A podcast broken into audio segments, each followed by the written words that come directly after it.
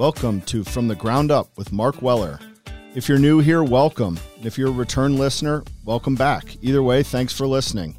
We're excited to continue our educational series of episodes today with a new and exciting topic our awesome world of real estate development. Steve Siegel's back with us as my guest and co host today, filling in for Marc Weller. Steve, what's going on? Thank you, Matt. Great being back here and uh, enjoy the opportunity. Yeah, we've got a great show. And, uh, you know, we're going to call this the concept for today's episode Development 101. Uh, we're going to be talking about everything that goes into the process from acquisition to construction to delivering buildings, open spaces, and experiences. You know, everything that we hope people will enjoy when we build things. And um, to help with this conversation, I'd like to welcome Jeff Baker, Managing Director of Development with us at Weller Development Company. Jeff, welcome. Thank you, Matt. I'm excited to be here. It's awesome to have you, and uh, you know we're going to get into it, and this is going to be really informational for people listening. And you know, as we go, we're we're thinking of the you know recent college graduate or the person that just graduated business school, or young, you know, even younger than those folks who want to learn about real estate and or want to switch industries and get into real estate. So we're going to really educate them on the process and what goes into it from soup to nuts. So, uh, obviously, both of you have extensive experience, Steve and Jeff, in real estate development. Steve, let's start with you. I know you were on our last podcast, so you introduced yourself then, but give us just a, a snapshot of your of your experience in, in real estate and development. Sure. So I've been um, in the real estate world, so to speak, for about 27 years now. Um, touched really all aspects and asset classes uh, in various capacities, from um, office and office leasing to acquisitions on the multifamily side, um, to you know in, entitling various multifamily properties and, and opportunities, as well as um, a lot of work on the public-private side, public policy side, economic development, um, economic revitalization, and so on. Uh, done a fair amount of affordable housing work, which which we talked about um, on the previous podcast, um, and uh, and multifamily work. So you know, I, I, spent some time in the Fenty administration in, in Washington D.C. Mayor Adrian Fenty, uh, where we did uh, got got quite a bit done there. Um, you know, through various economic uh, development policies and uh, a lot of public-private development work. So, um, yeah, it's great to be here and uh, excited to talk more about it. And not to mention uh, instrumental in, in everything going on in Baltimore with the Port Covington project. So uh, we'll look forward to tapping into to that information and that uh, experience that, that you just listed out. So, uh, Jeff, tell us a little bit about your background, uh, you know, where you came from and what you're working on now. Sure, Matt. And um, again, it's a pleasure to be here. Um, I've pretty much been working in the ground up development space uh, directly out of college, actually. Um, currently, I'm overseeing the development of the Port Covington Phase 1 phase, what we refer to as the vertical development so that's all aspects of the development process, all the way through design, entitlement, permit, permitting, financing, um, and now the construction phase. Um, so currently we have over a million and a half square feet and over about $500 million of development value. Um, and most importantly, I think we're, we're really focused on the retail leasing and the placemaking strategy, which really is instrumental in creating our new neighborhood and um, what we're excited about. No, that's great, and and obviously that's a, a large responsibility that you have in Port Covington.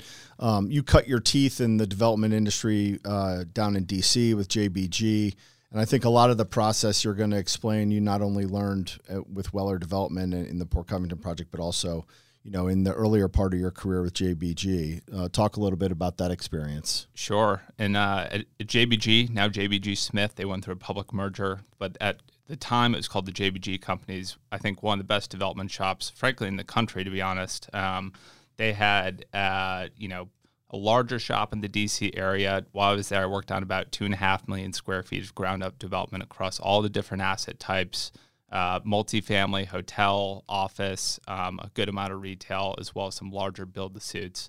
Um, so tremendous opportunity there, cutting teeth directly out of school from the analyst position to the senior analyst position, and then eventually making my way to Weller in 2018. With the biggest thing being obviously the attractiveness of the Port Covington opportunity and the opportunity to work on that.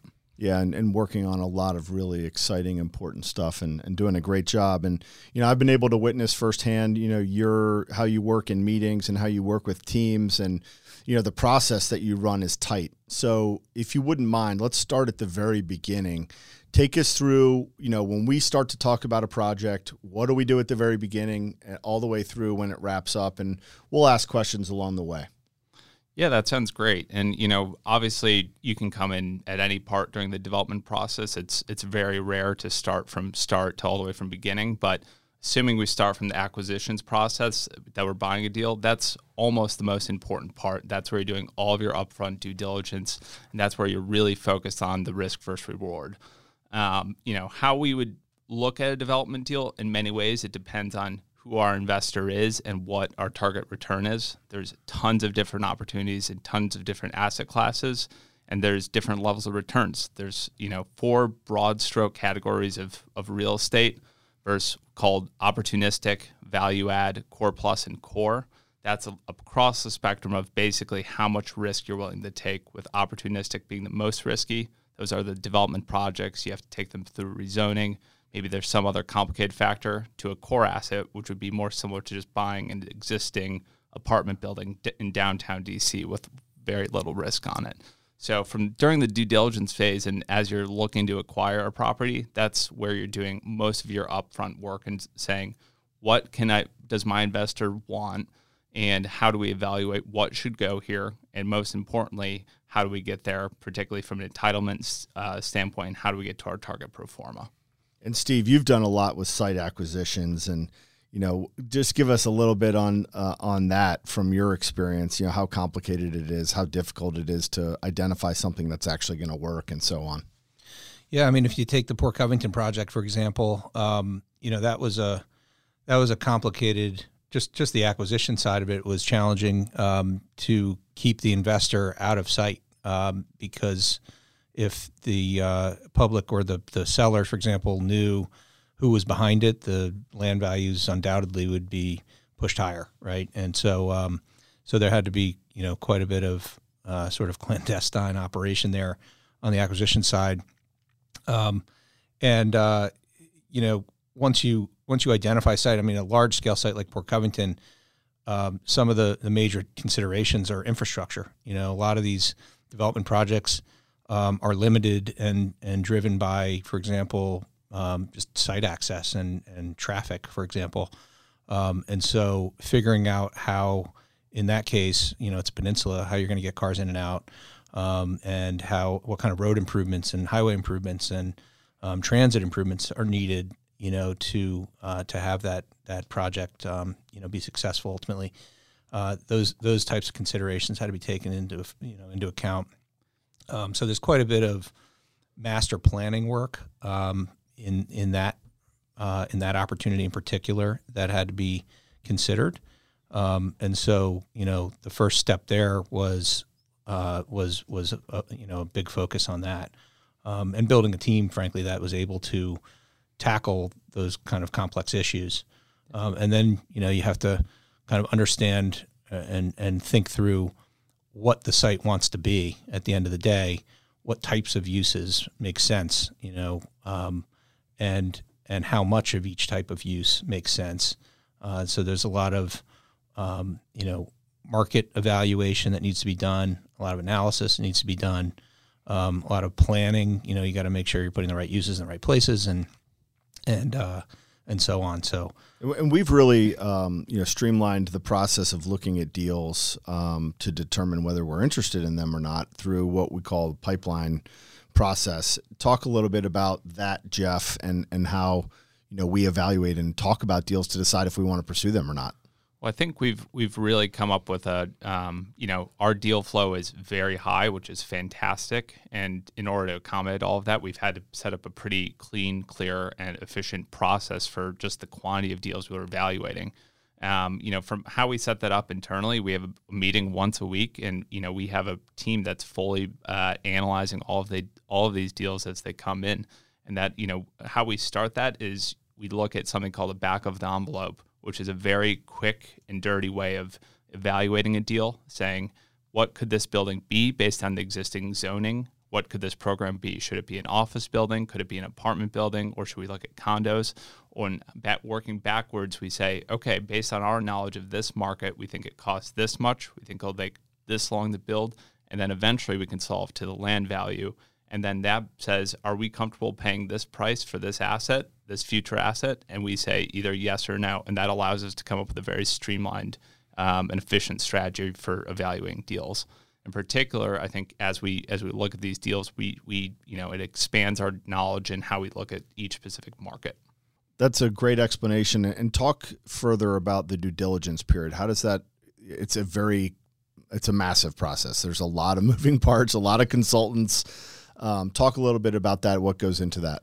Definitely. So once you have a deal under control, um, whether that be through just a signed LOI or through an actual purchase and sale agreement, you have to enter the, the due diligence period, which is frankly um, you know the most important part of the deal. That's where you get all the upfront knowledge about your deal. That you're looking at the zoning, you're looking at all the other periphery entitlements. You're evaluating whether there's any environmental risk below the below the ground.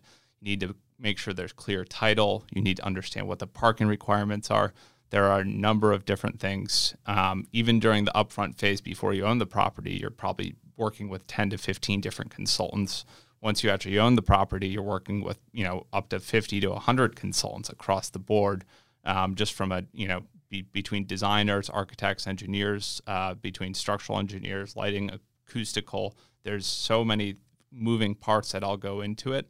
And there's a lot of different strategies, frankly, and how the best way is to attack one of these assets. But that upfront due diligence period is is definitely in those first two to three months is typically where you make or break your deal. And that's where you understand your business plan and put together the right team to execute on it. And how many, just give people an example, how many hours go into something like that when you're doing oh. that due diligence period and, and how many meetings and, well, it's thousands of total hours amongst yourself. You you know, it's a, a due diligence period is typically around 60 days. Um, some are 30, some are 90, but for a typical one, it's about 60 days, and it is a full course sprint. During that time frame, you need to have multiple meetings per week. They're hours long, and that's when you really need to get the right team on board.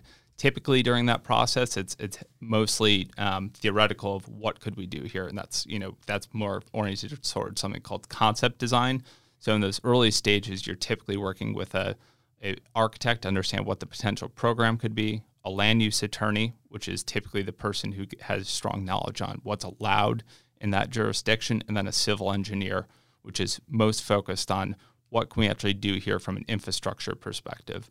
Then once you move to that next stage of development, that's when you start focusing on that next step of specificity, which would be moving into actual design and schematic drawings. That would be when you work with your design architect and potentially a, a production architect as well. And you basically start honing in on what that program wants to be, what that problem uh, program wants to look like. Should this building be a Class A building that's targeting top of the market rents, or should this be a you know a, a Class B building because we're in a middle market? And what is the best way to get the best return on this asset? So when you say program, explain that program, that is exactly what the building should be. If that could be office building, what the asset type is, and how much square foot and how many stories, and exactly what that combination of uses is. So, like types of rooms, square footages, how many of them, all that kind of stuff. Exactly, and and and you know what what Weller uh, focuses on specifically, we are a mixed use developer primarily. That means all of our buildings mostly have retail on the bottom, and they uh, will have different uses on top of them our goal as a company, given our focus on placemaking, is to make that retail really, really special, particularly on that focus with the public integra- integration with public spaces um, and have really special retail uses. Because our belief is once you create that value on the bottom of your building, the top will follow. And that's really the the value proposition uh, that you two bring to the table, and the rest of the Weller team really is that the placemaking and then also the expertise on on really large, complicated urban mixed use projects. And you know, you could even take it further, waterfront and, and things of that sort. So, talk a little bit about that. Yeah, I think on you know I would say the Port Covington deal is such a unique and rare example because in many ways you had a total blank slate, as Steve mentioned earlier there's virtually nothing there before. So that's you know for a developer that's that's a dream. That means you get to create everything from infrastructure to the street grid to whatever what building should go where during that master planning exercises. And our general thesis is we want to develop along the waterfront we want to develop in high growth areas and we want to develop with a placemaking focus in which we control the retail. We have a very strategic merchandising plan and then we can we can integrate that with all the public spaces. So on Port Covington, for example, we got to create all the parks exactly where they would be, how they might integrate with the exist any retail that's already there and the future retail that we're going to build, and that's how we can almost pre- predict where people are going to go, where they're going to want to eat, where they're going to want to work, and you know we can just integrate the rest of the uses into that. Okay, that's great. I'll let you take a breath here. I want to throw something to Steve really quickly. So we talked about the acquisition stage and due diligence, and we're starting to get into the design process and site plans and things of that sort. So, at what point, um, you know, talk a little bit about that pre-development stage and working with local governments. You know, the kind of approvals you need, the work that gets going before you break ground on a project, a large project like we typically work on. Yeah, so you know, in the case of Port Covington, I mean that's that's kind of the the quintessential example of a public-private deal that is large scale, that involves the community, involves the political, you know, the the, the legislature, it involves the mayor, um, and it, and you know, in in this case, that's at the local level, at the uh, uh, city level, state level, federal level um, in this project as well. So uh, there's a lot of work that goes in up front uh, before you can, you know, get to the point where you're designing buildings. Um, you know, been working on this project for about a decade. About half of that time we spent conceptualizing what this project can be. Um, you know, designing the the uh, developing the master plan, as Jeff was mentioning, the the street grid, um, and the, the the public infrastructure that needs to go in to enable the vertical development, to enable the, the construction of these buildings.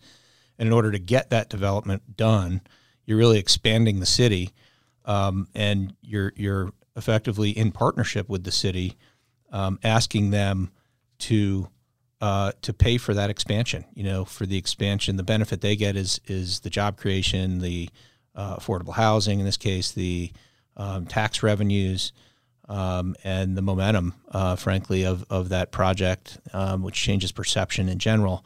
But it will add, you know, a tremendous amount to the tax base. So there's a, a value proposition in there for the city. Um, and uh, and in this case, you know, we asked them to pay for the public infrastructure in the form of tax increment financing, and and we're able to secure you know a six hundred and sixty million dollar um, TIF uh, tax increment financing um, funding for that infrastructure. Uh, you know, to, again to to enable the vertical development, and to do that, there's um, you know you, you have to convince you have to, to make the case right you have to convince the city you have to convince the community that that um, it makes sense to do this, and without the city's help, you can't do it. That's most important. Um, if you have the community support, and this is the case with any project uh, where you need, where there's public input, um, where you're, for example, trying to change the zoning, um, and you know you're asking for um, municipal tax dollars to be um, directed into the project you need the community and the legislature, in this case, the council, to support that. Um, and so there's, you know, a, a very substantial effort needed to, um, you know, to persuade the the community that this is a good idea, this is a good thing. Um, and in this case, it was a large corporate user that was, you know, sort of the catalyst of the project, and it allowed that that company to expand and grow in the city and hire more people and you know again the tax revenues that that spin off from the project and so on and the affordable housing all the benefits that come with it are uh, are part of the bargain. All right we're going to take a break in our development 101 podcast series. So check back in with us for part two of the podcast.